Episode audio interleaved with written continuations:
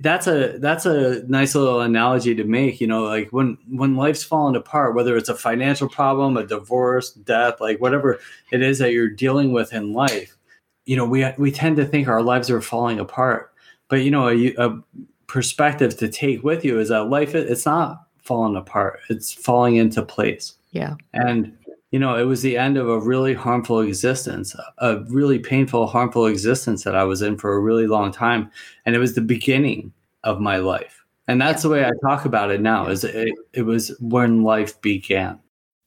Welcome to the tribe. This is your weekly podcast from tribe sober.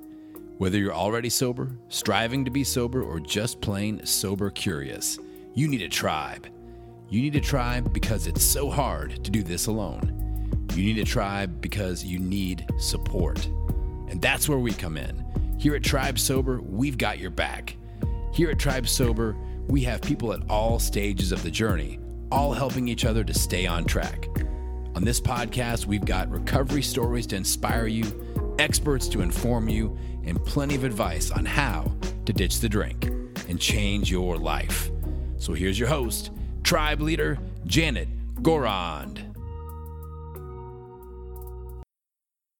Hello, hello, and welcome to the Tribe Sober Podcast, episode 116.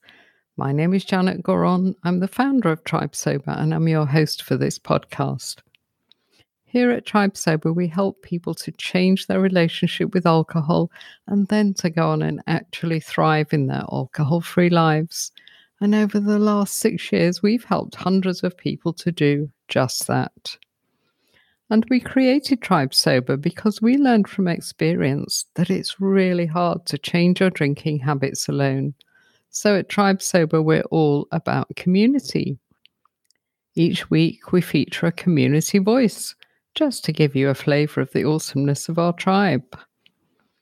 There's one thing that I forgot to mention that just popped up now that I really think I have to mention because this has been the most profound benefit for me is that my levels of anxiety have been totally oh, reduced. Yes. And, and I have I do have high levels of anxiety. Um, my job requires a lot.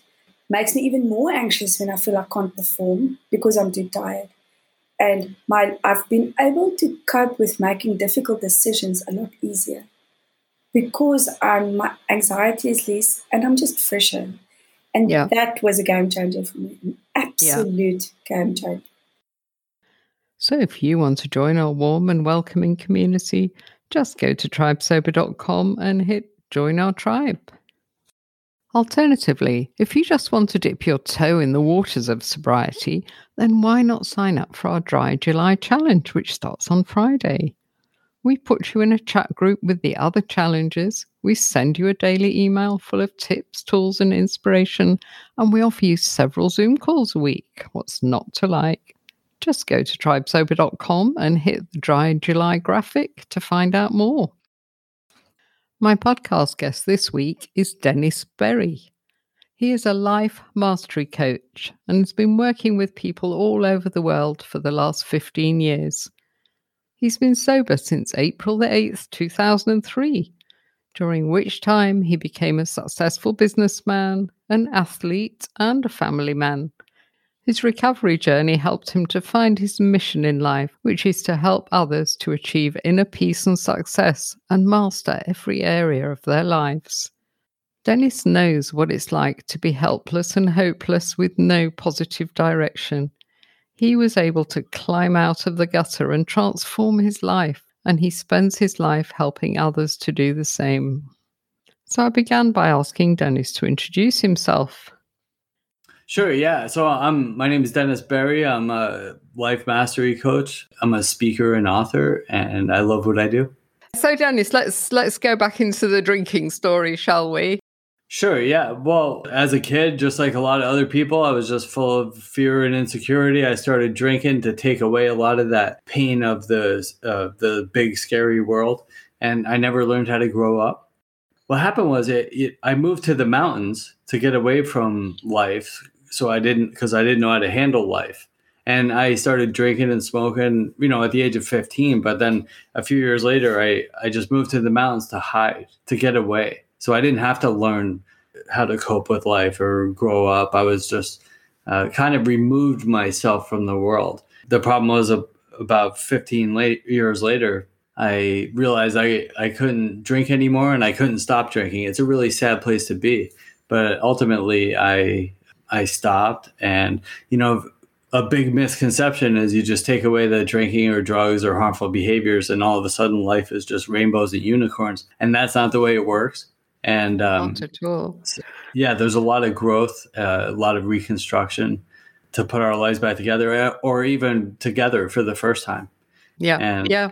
Yeah. I like that the way you say together for the first time because, yeah, I, I'm only six years into recovery, but I'm finding that, you know, my life is richer these days than it ever was, you know, even back in, in the old days. So talk to us because I heard you on Loretta's podcast and uh, you made me laugh. You were talking about the vampire lifestyle.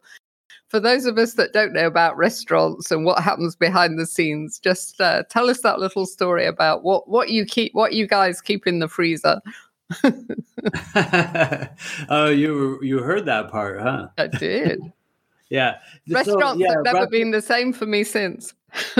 yeah, it's an interesting lifestyle too, for sure. You know, and you know when we talk about the addiction and alcoholism, the lifestyle, and for like, I don't want to mislead anybody. Like, I had that tendency to check out of life. So in my case, I, I, mean, I, I would have ended up going down that path whether I was into cooking or basket weaving. I think I would have been, uh, you know, alcoholic or addict or whatever you want to call it. But in my case, I ended up in restaurant world, which definitely lends itself to addictive lifestyle. Uh, if you're already predisposed to it, as I already was, and um, you know, the drinking, the partying, the nighttime living. I remember I would wake up so hungover in the morning, like puffy and swollen, and I would just look in the mirror and cry and be like, I'm never doing that again. And I would go to work, you know, early afternoon to prep for the night. And I would just be so hungover and it was so hard to just get through the day. And I was like, I'm going home right after work, no matter what.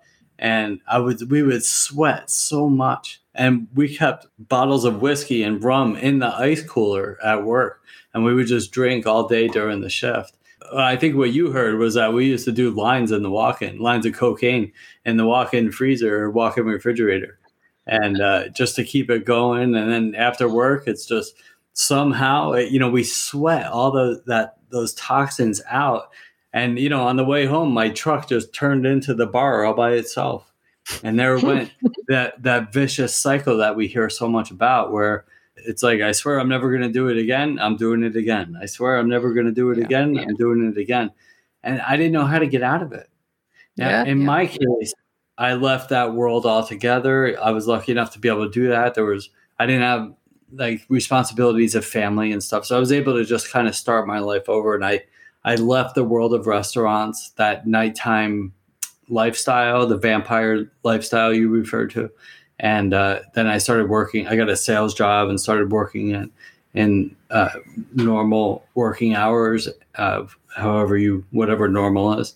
And um, you know, I still struggled though for a while with drugs. So alcohol. when was it uh, that you actually accepted that you had to make a change? Were, you were kind of late twenties, were you? Still in restaurants? Yes, when I left the restaurants, I was about 27 and then, or so- 27, 28. And then by the time I got sober, I was 31. Right. and uh, and then that's where life began. That's a that's a nice little analogy to make. You know, like when when life's falling apart, whether it's a financial problem, a divorce, death, like whatever it is that you're dealing with in life. You know, we we tend to think our lives are falling apart, but you know, a, a perspective to take with you is that life it's not falling apart; it's falling into place. Yeah. and you know it was the end of a really harmful existence a really painful harmful existence that i was in for a really long time. And it was the beginning of my life. And that's the way i talk about it now is it, it was when life began. Yeah, I, I've read your book, uh, Funky Wisdom, and you talk about the how you felt that you were ready. So that those how principles must have uh, applied to you then. Just remind us what they are. Yeah, how uh, is people say to me often, and we've heard this, and it's a popular acronym in the world of recovery, but it's like, how do I uh, stop drinking? How do I improve my relationships? How do I have successful businesses? How do I become healthy again? And the answer is in that question how? Honesty, open mindedness, and willingness, H O W. And I have to first say, be honest and say, I have a problem or things aren't going well because I can't fix a problem I can't admit exists. Now, once I admit it exists, then I can do something about it. And then once I uh, do that, once I become honest enough to admit that there's something wrong, then I become open to a new way of living. And once I become open, I become willing to apply those things into my life so I can make changes, positive changes, uh, hopefully, uh, yeah. into my life yeah yeah that that's beautiful I, I, like that because I think um, that actually accepting you've got a problem and then reaching out for help, that's probably the most difficult part of everything, isn't it? Well, it was for me because I thought, well, you know, I got myself into this fix, so surely I can sort myself out alone, you know, because it's like a shameful secret and you didn't want anybody else to know how much you were struggling.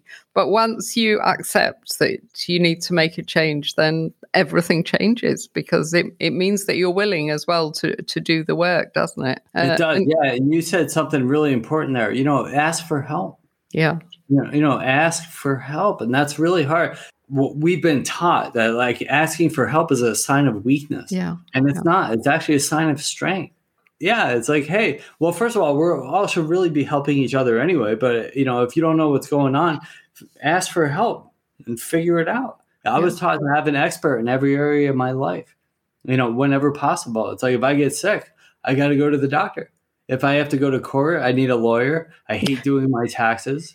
So yeah. I need an accountant to do that or I get in trouble.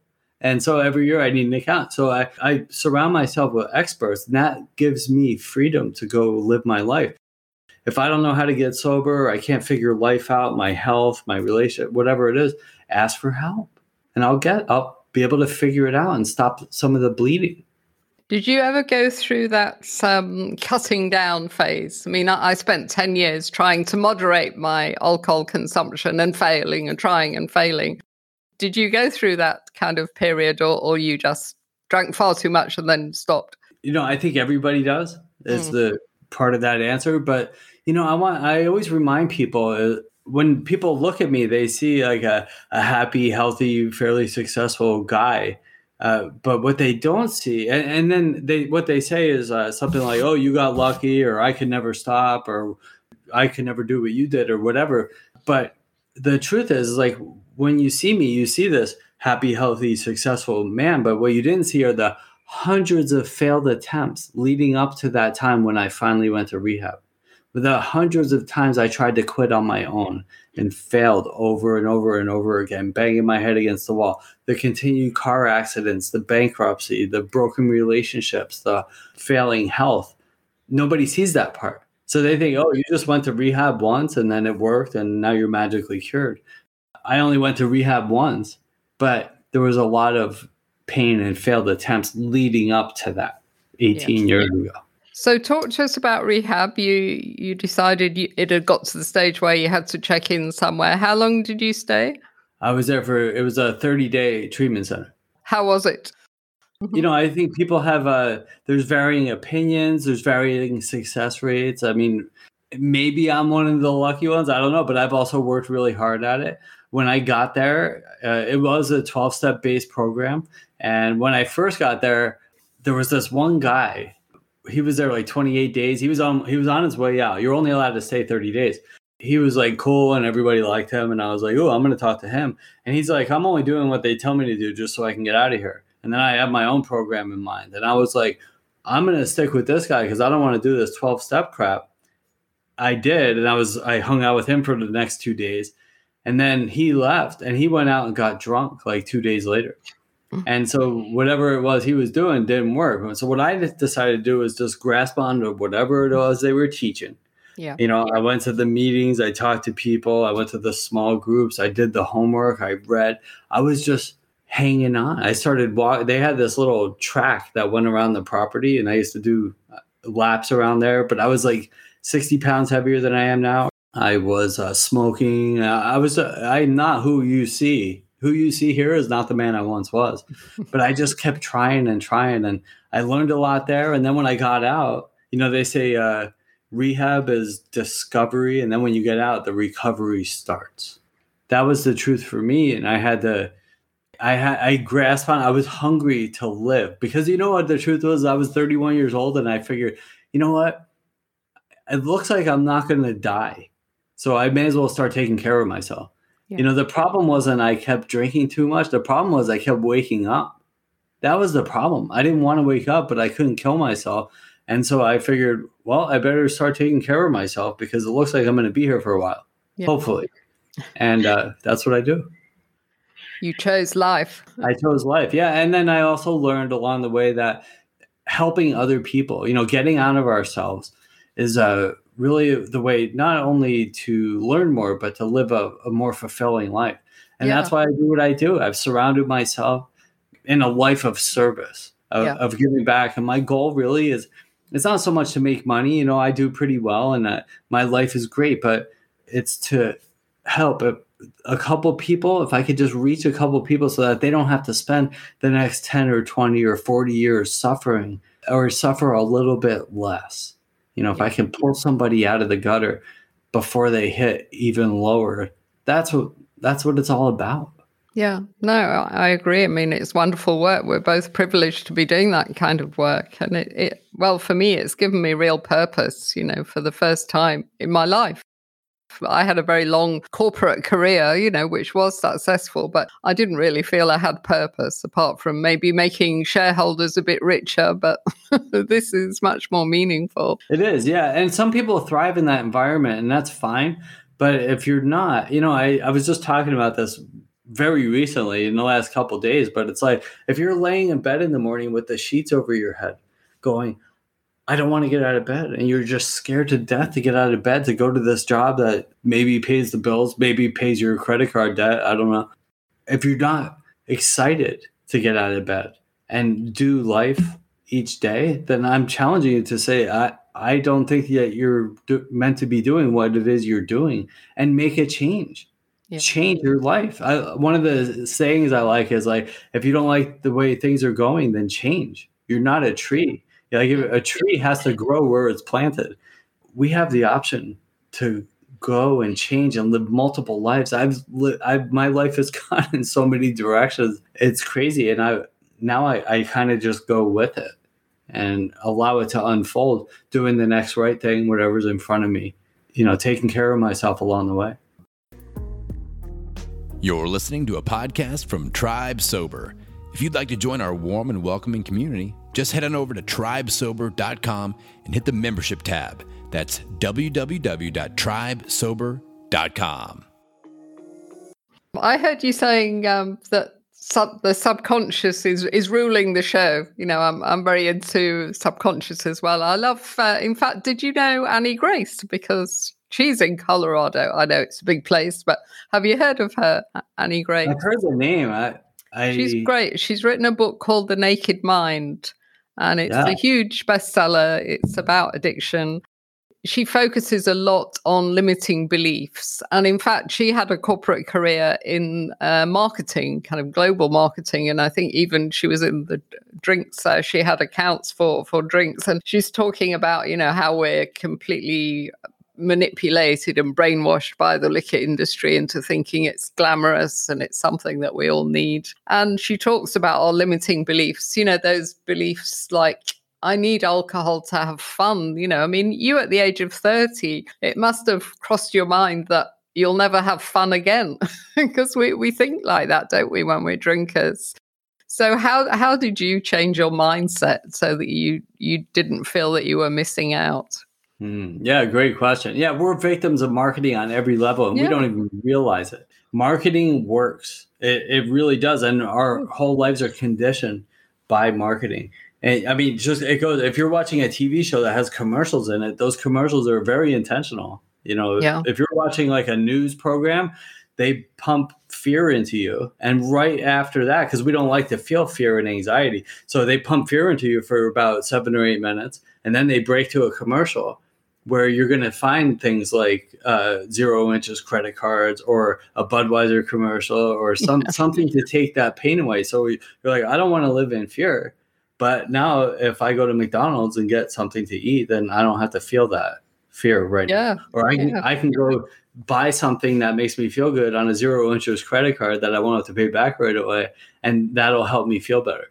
So marketing is very, um, and I could talk about that for many. Yeah, episodes. I hadn't thought about that actually. The news, the fear. I mean, I've, I've thought about the fear and, and then them offering stuff to make you feel better. But of course, we're in all the movies. We we see everybody drinking as well, don't we? Sure, yeah. Yeah, drinking is great. And then but you have to think how far the marketing has gone there with drinking. Like for instance, nobody needs a 30 pack of beer.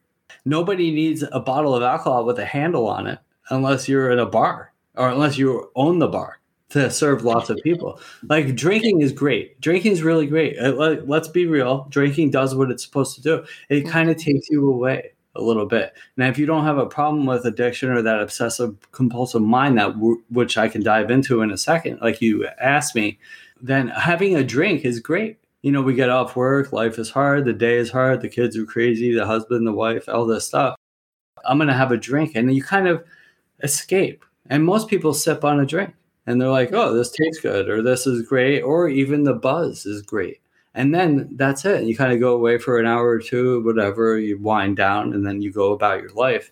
For us, it doesn't work that way. No, So that's just the beginning for us. Yeah. it? that first Yeah. drink.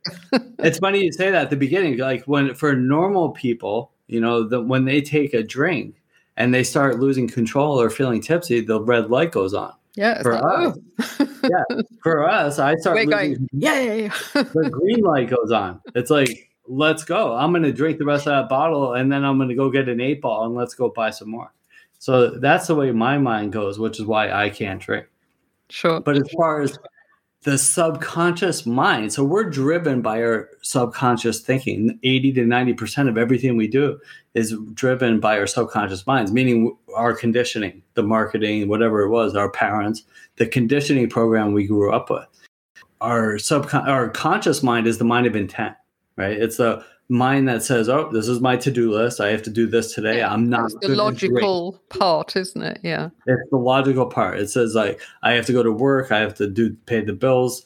I'm not going to drink today because it, it's not serving me. And my subconscious mind, since it's running the show, says let's go to happy hour, and we end up at happy hour because that's what we've been programmed to do over the years. So our subconscious mind does good things too.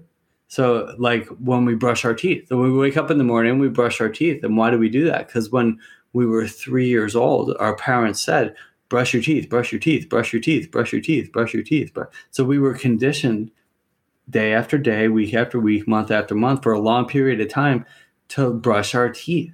And now we just do it. When I was 15 and full of fear, insecurity, anxiety, and I took a drink and I kept doing that, my mind was conditioned to drink when I'm full of fear, anxiety, insecurity, heartache, or anger, or resentment. And that's how what I was conditioned to do. Yeah. So over time, we can. The good news is we can reprogram our subconscious mind. Yeah. But it, it takes time, effort, and usually accountability from a coach or mentor, a therapist, whatever, whatever's around to help guide us through and keep us on track to reprogram our mind. But we've been on this path for 10, 20, 40, 50 years. It's going to take longer than a week or two to Exactly. our Yeah. subconscious. Yeah, I find a lot of people are, are quite impatient with sobriety. You know, in our community, we'll, we'll often have newish people, and you know they're doing the work and staying on track for you know maybe a month, two months, and they're saying, "I don't feel great yet. When does you know when am I going to feel fantastic? Like you told me I'm going to." And we we really need to be patient, don't we, with sobriety? I always say to people, "You've got to do a year really until things start changing." and Yeah. more you know as you say um, recovery is so much more than not drinking and we're developing and changing all the time but i think you know to to really put a space between you and your drinking you've got to do a year and then you will feel good there's so many benefits after a year And you know, this is where the life mastery term comes in because it, you know, people say uh, in er, in re- the world of recovery, there's lots of cliches, but one of them is you only have to change one thing, and that's everything. Yeah. You know, so a big another big problem that we find is cross addictions. So it's like I'm going to quit drinking, but I'm going to start smoking weed. I'm going to quit smoking weed, but I'm going to eat a pound of chocolate every day. I'm going to stop eating chocolate, but I'm going to watch porn. I'm going to stop watching porn, but I'm going to watch six hours of Netflix or scroll on my phone mindlessly for six hours every day. So cross addiction is real popular too. Like we end up in those patterns of behavior. It's just another distraction from feeling. Yeah. So, you know, when you say, oh, it's a year of not drinking before life pan starts to pan out, yeah, I agree. But also, it's a year for any of these paths we take. It takes time to, first of all, we have to undo the condition, the harmful conditioning. You say that the limiting beliefs, the harmful thinking.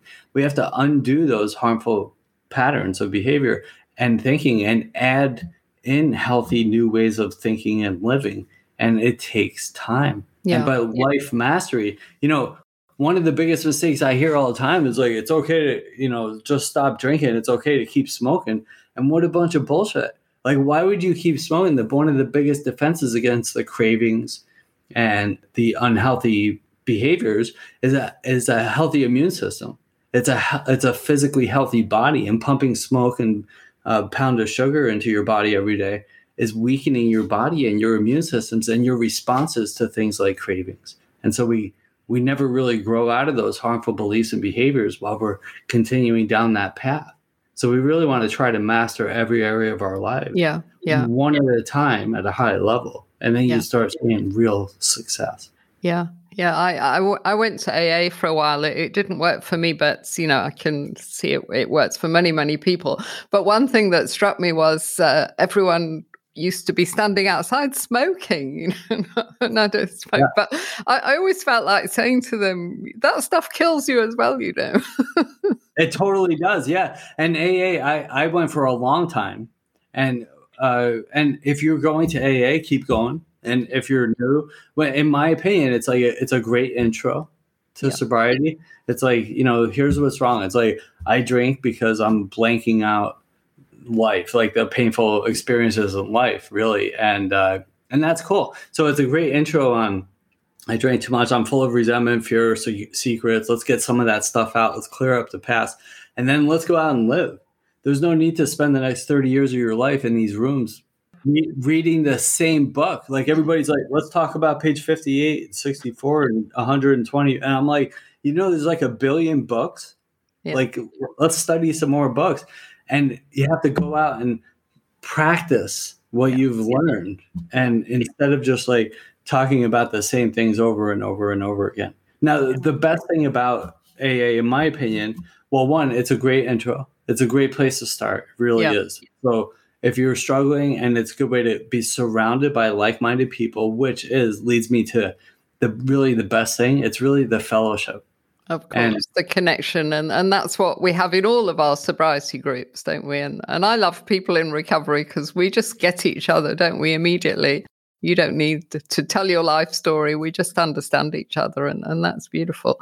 But talking about the twelve steps, uh, you've done something. What is it? Six steps, and made it as a as a kind of strategy for life almost. And that made me think of Russell Brand. He he's done something along those lines. Have you seen his book? I have, yeah. I tried to talk to him, but I'm not big enough yet. People say all the time, uh, you know, how pow- powerful the 12 steps are, and I agree.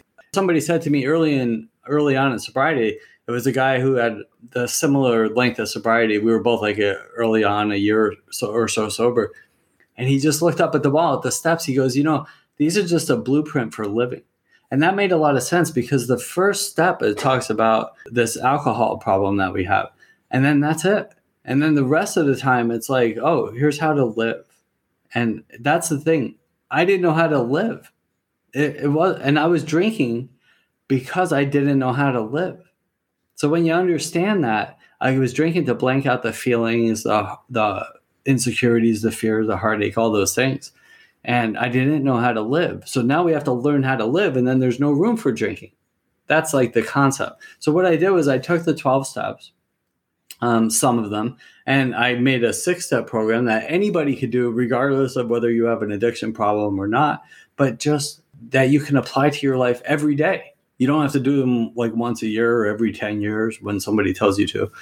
If things aren't going well, it's all about really getting centered.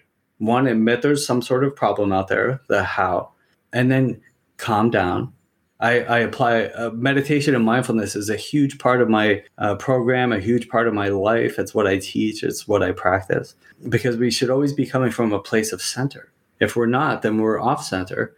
And it's hard to really know where you stand. And when you don't know where you stand, it's hard to step forward and become successful. So I like to spend a lot of time trying to get and stay centered. Now, when I wake up in the morning, I try to get centered and I meditate.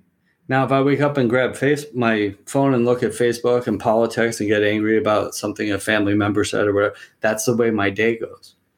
But if I wake up and I get centered, I read something productive, maybe write something down, meditate, exercise, drink lots of water, that's the way my day goes.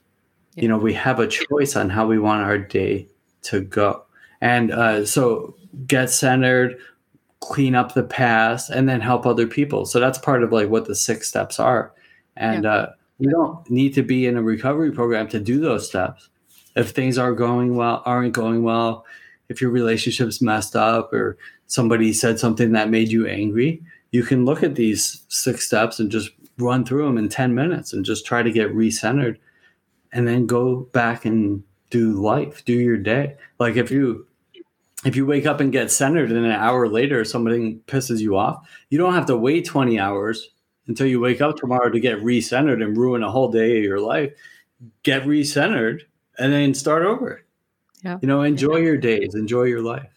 No, that's that's beautiful. You've said quite often that that you drank because you you didn't want to be in touch with your feelings and you wanted to numb your feelings. So was it meditation and mindfulness that brought you back to yourself really? Yeah. Yeah, I say it's a combination of everything. You know, the the diet, the exercise, remember it's like taking a holistic approach to life. Yeah.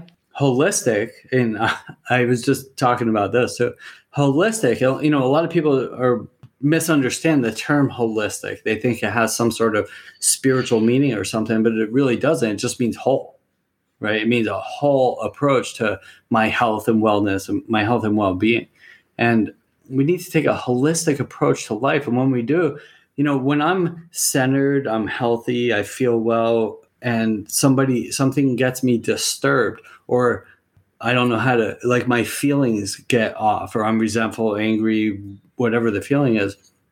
I could just feel those feelings and process them rather than go get drunk, numb them out for 6 hours or a day or a week or and compound the problems.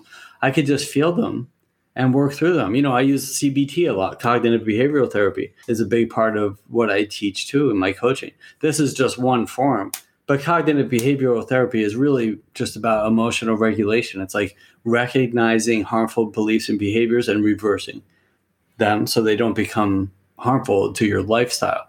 Awareness is huge, and awareness comes from being mindful and meditation and, and living well, helping others.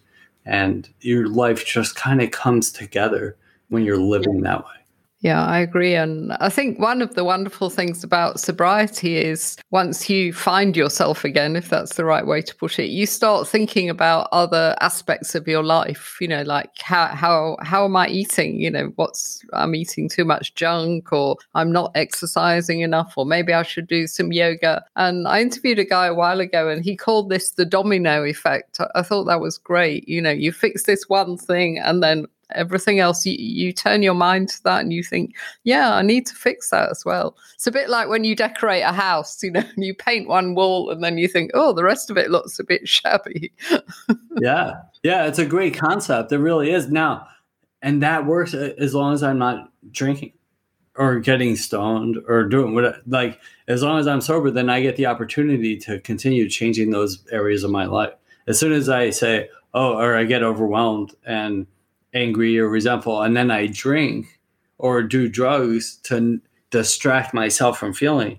Now I've lost the option to go out and take care of myself and do better, improve my finances, my relationships, my health, all those things. So let's go back to Loretta for a moment, Loretta Breuning and her her happy brain.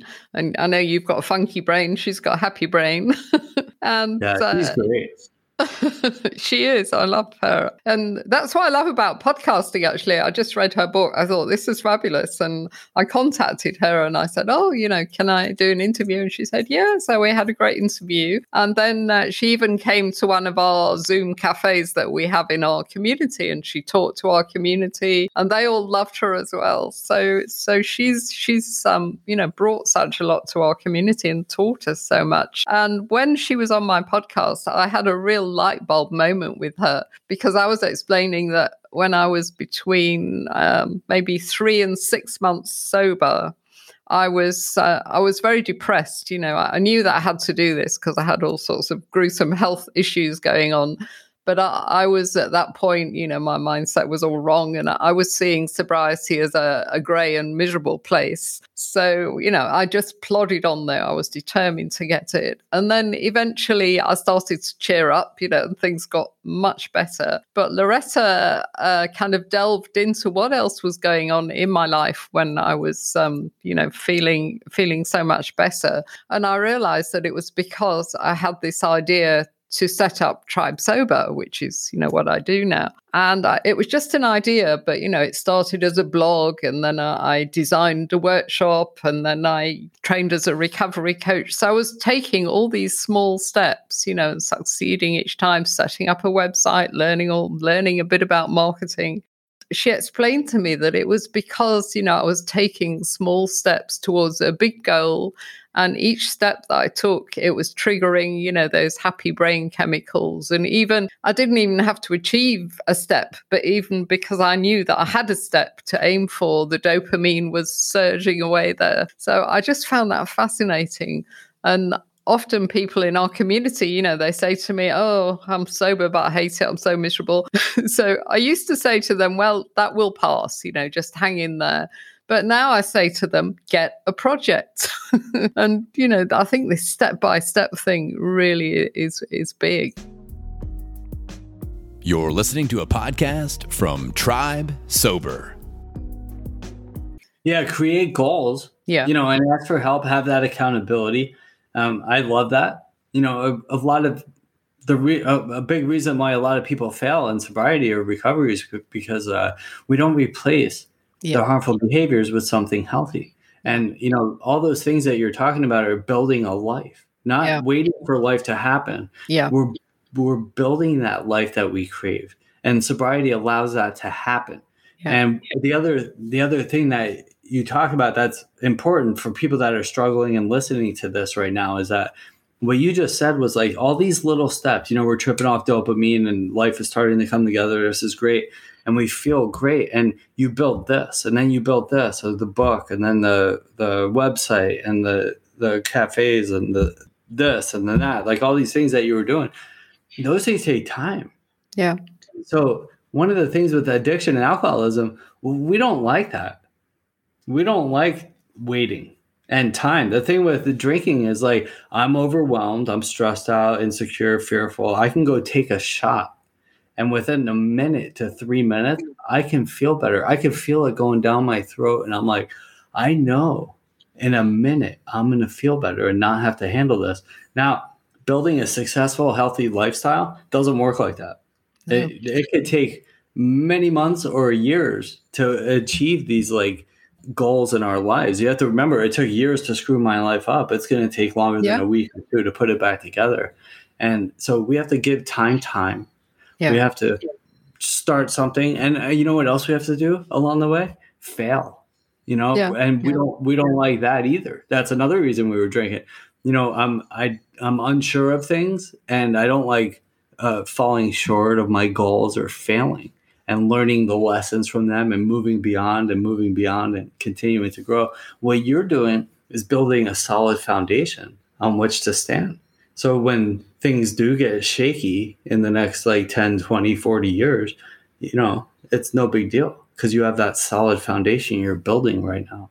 Yeah. And it, it takes time to to really suck that concept in in your new sober life to yeah. be like to know that things are going to be uh, okay on the other side of failure or falling short. Yeah, yeah, we ha- we have to have faith, don't we? Because when I was in that grey place, I couldn't imagine that I would ever feel again like I used to feel when I was drinking, because you know there were plenty of lows, but there were also a lot of highs, a lot of good times, and I used to think back wistfully to those good old days, you know. But but obviously the highs that I have these days are, are much more more real and genuine, and they they don't disappear or or end up in a car crash. So let's talk about your funky brain then, shall we, Dennis? No problem. Years ago in early recovery sobriety, my friends used to say, "Oh, Dennis has funky brain again," because I, I, would just like go to these meetings and I didn't know how to live life. I didn't know how to manage feelings, emotions, people, uh, work, all those things, finances. So I would go and I would I would complain a lot, or I would talk a lot about stuff that I just didn't understand, and they would say, "Oh, Dennis has funky brain," and so that's where it originally came from, and when I was writing my book, I was going to call it Funky Brain, but I like Funky Wisdom because it implies growth and, you know, that I learned some stuff along the way. And that's why I called my book Funky Wisdom, but I like, I call my podcast the Funky Brain Podcast. You know, there's a lot of addiction recovery in there, but there's a lot of other mental health aspects in there too, like Loretta with the happy brain, happy chemicals, and uh, athletes, entertainers, all, all different types of people with different life experiences.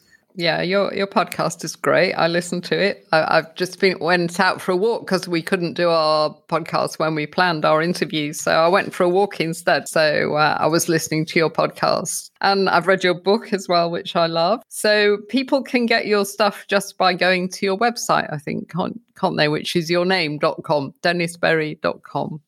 Yeah, dennisberry.com. From there, you can see the podcast, buy the book, book a free session with me.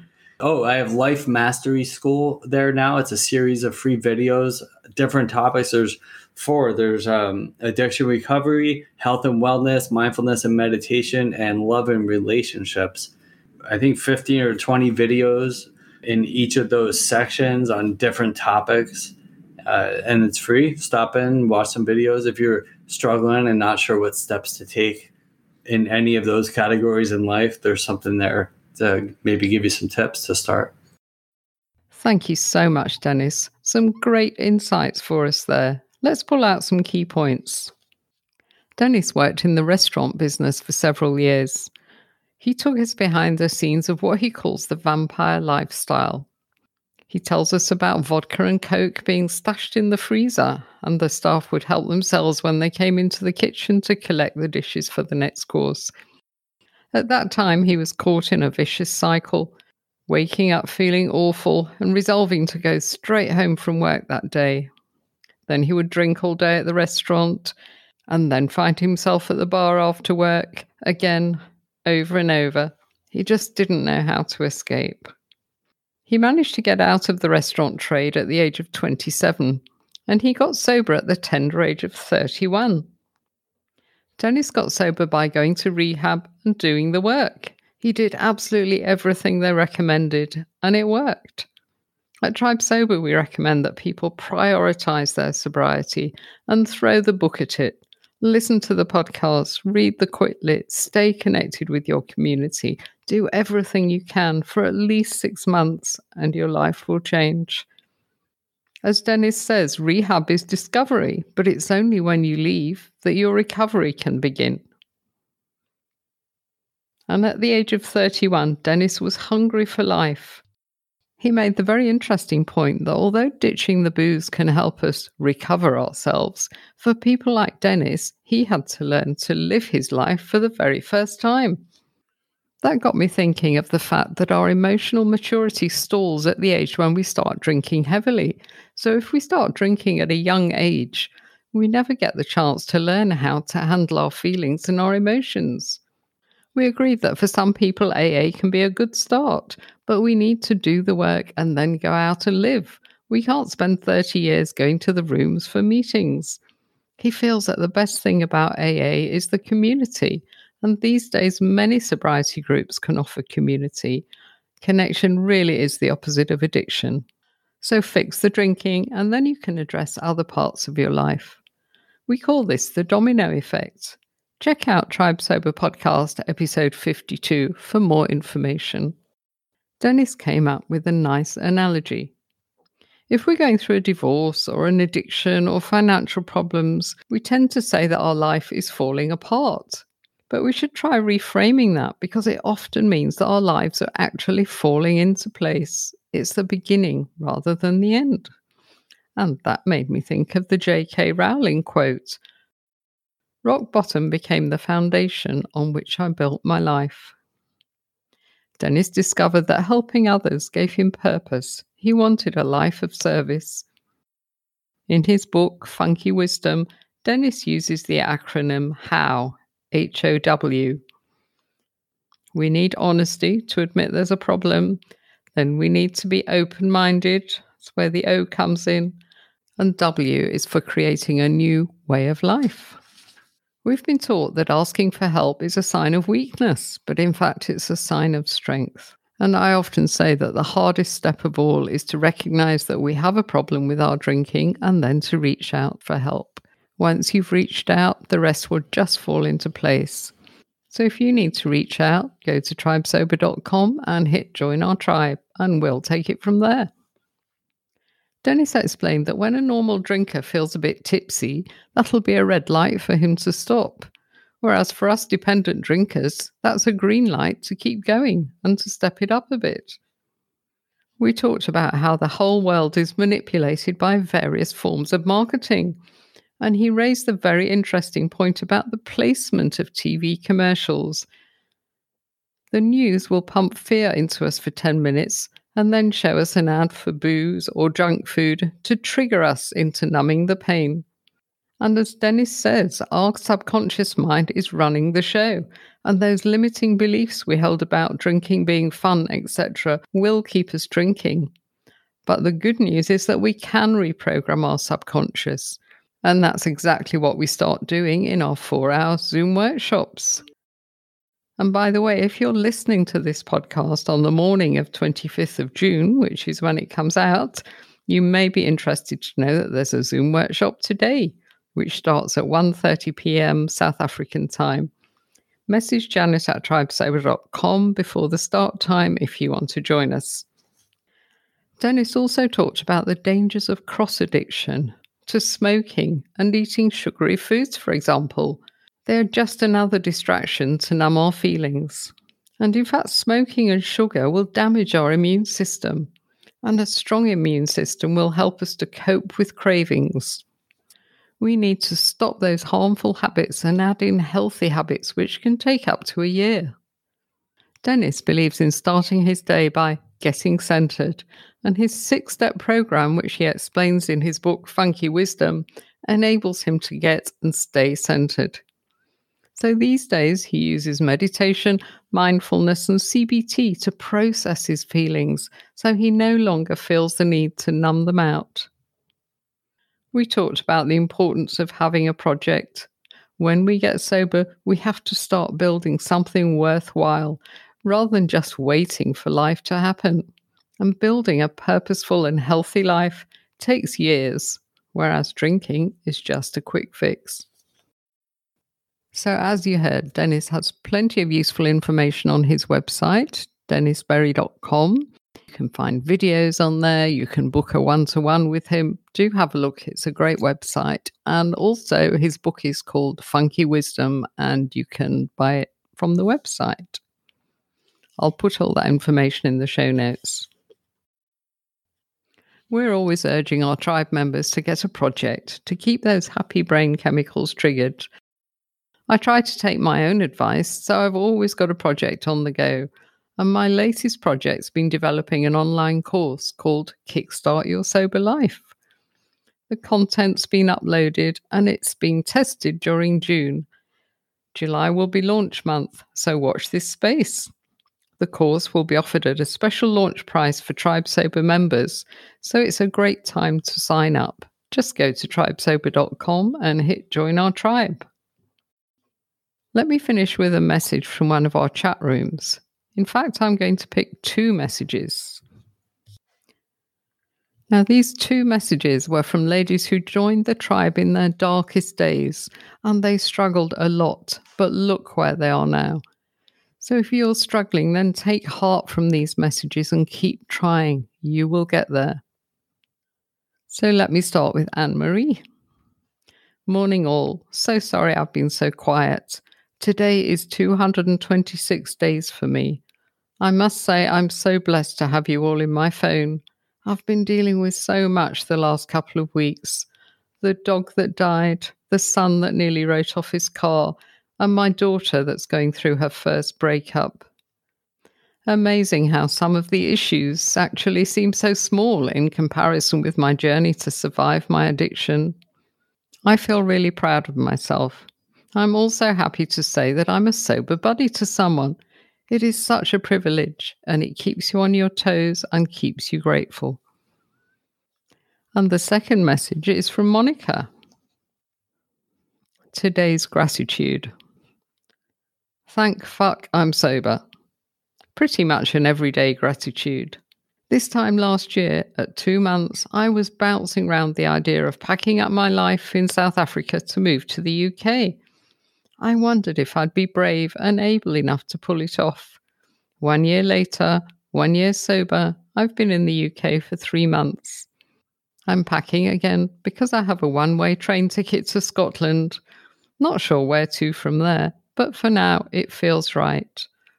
I start the journey with a stopover in London to meet up with tribe member Lucy. This life is so much better than being knocked down by alcohol how you've all helped me to change my life. Well, ladies, what can I say? Well done. It makes everything we do at Tribe Sober so worthwhile when we read messages like that. So, this week's giveaway is our PDF, which is called Seven Ways to Make Your Sobriety Stick. So, if you'd like a copy of that, just write to Janet at tribesober.com and I'll send it to you right away. If you just want to dip your toe in the waters of sobriety, then why not sign up for our Dry July challenge, which starts on Friday? We put you in a chat group with the other challenges. We send you a daily email full of tips, tools, and inspiration, and we offer you several Zoom calls a week. What's not to like? Just go to tribesober.com and hit the Dry July graphic to find out more and sign up. And don't forget to follow us and share the podcast. Thank you so much for listening, and I'll see you next week. Ditching the drink is like climbing a mountain. It's hard, it takes courage and grit, and an experienced guide. And that's where we come in. Here at Tribe Sober, we've climbed that mountain, and we know the view from the top is amazing. We've used our experience to put together a unique membership program that will support you all the way. We've got challenges, chat rooms, sober buddies, trackers, and milestone awards, and that's just for starters. So head on over to tribesober.com and check out our membership program. It's the essential resource for anyone looking to ditch the drink and change their life.